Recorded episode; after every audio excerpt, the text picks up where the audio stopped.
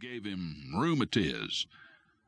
He had tried to get Todd interested in taking over the freighting, but his only son said he had no desire to play nursemaid to twenty mules and sleep on the frozen ground and cook his meals over a smoky fire of wet buffalo chips. Russ Lang accused his son of being lazy, saying all he wanted to do was catch and break wild horses in the summer, and then trap and ride grubline through the long, cold Montana winters. It was true that at 24, Todd had still found nothing of more interest to take the place of what he was doing. When his father was killed, trying to prevent a holdup of the local bank, Todd was sitting out a 60 day sentence in the Miles City jail. Someone wanted him out of the way and had slipped a branded horse into his holding pasture. Although horse stealing was considered a hanging offense in ranch country, after hearing a couple of witnesses in his defense, the judge had believed him and gone easy on the sentence. Todd made up his mind to get the one who had downed his father, and he decided Twin Buttes would be the logical place to start. He slid off his horse in front of the feed barn, where the only signs of life were blowflies buzzing around a pile of fresh horse manure. His horse, anxious to get out of the hot sun, followed him into the barn. Anybody home? Todd shouted. And a man came from behind the mangers, rubbing the sleep from his eyes. Did I wake you? No, no matter, the man replied, brushing the alfalfa leaves off his clothes, and then looking around for his hat to cover his bald head. Oh, I had to get up anyhow. It's time to go to the boarding house. Mamie'll have dinner ready. She don't like for anybody to be late.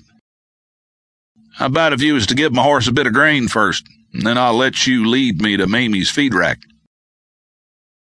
The smell of the feed barn was soon replaced by the aroma of Mamie's cooking as they followed the rutted street to the other side of town. I brung you another customer, the man said, sidling up to Mamie and sounding like a sick calf. I should get a rake off for all the customers I bring you. If you was to get your feet out from under that poker table, you wouldn't be needing a rake off. This is your last meal until I see some money. The lady folded her arms over her ample chest and looked down on the bald head of the man who stood in front of her with hat in hand. Most of the ones you do bring in are on my book as deadbeats. From now on, anyone you drag in pays first and eats later, and that includes you. Now, Mamie, you know I've come up against some hard times lately. What with the county building their own barn up the courthouse, local travel ain't been too good. How much? Todd asked, reaching into his pocket for some money.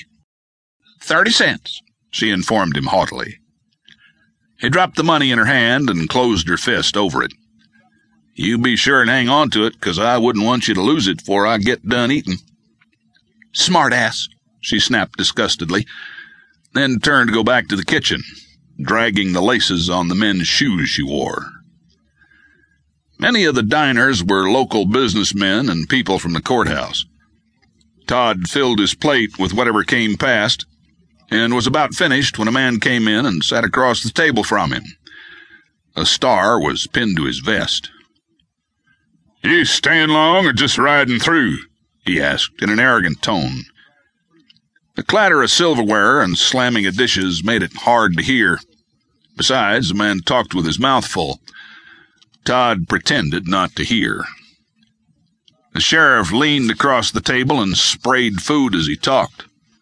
Are you just riding through, or you figure to stay a spell?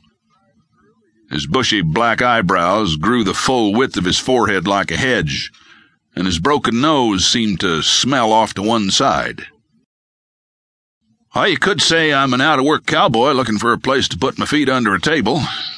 I'd do just about anything around a ranch, from riding rough string to cleaning corrals. You got a name? I might know of a job for you. This took Todd by surprise, although he should have known someone would ask. He sure didn't want anyone to know he was Russ Lang's son. It could easily hamper his investigation. Well, sure have. Is it important? He asked, stalling for time to find a name. He then thought of a book he carried.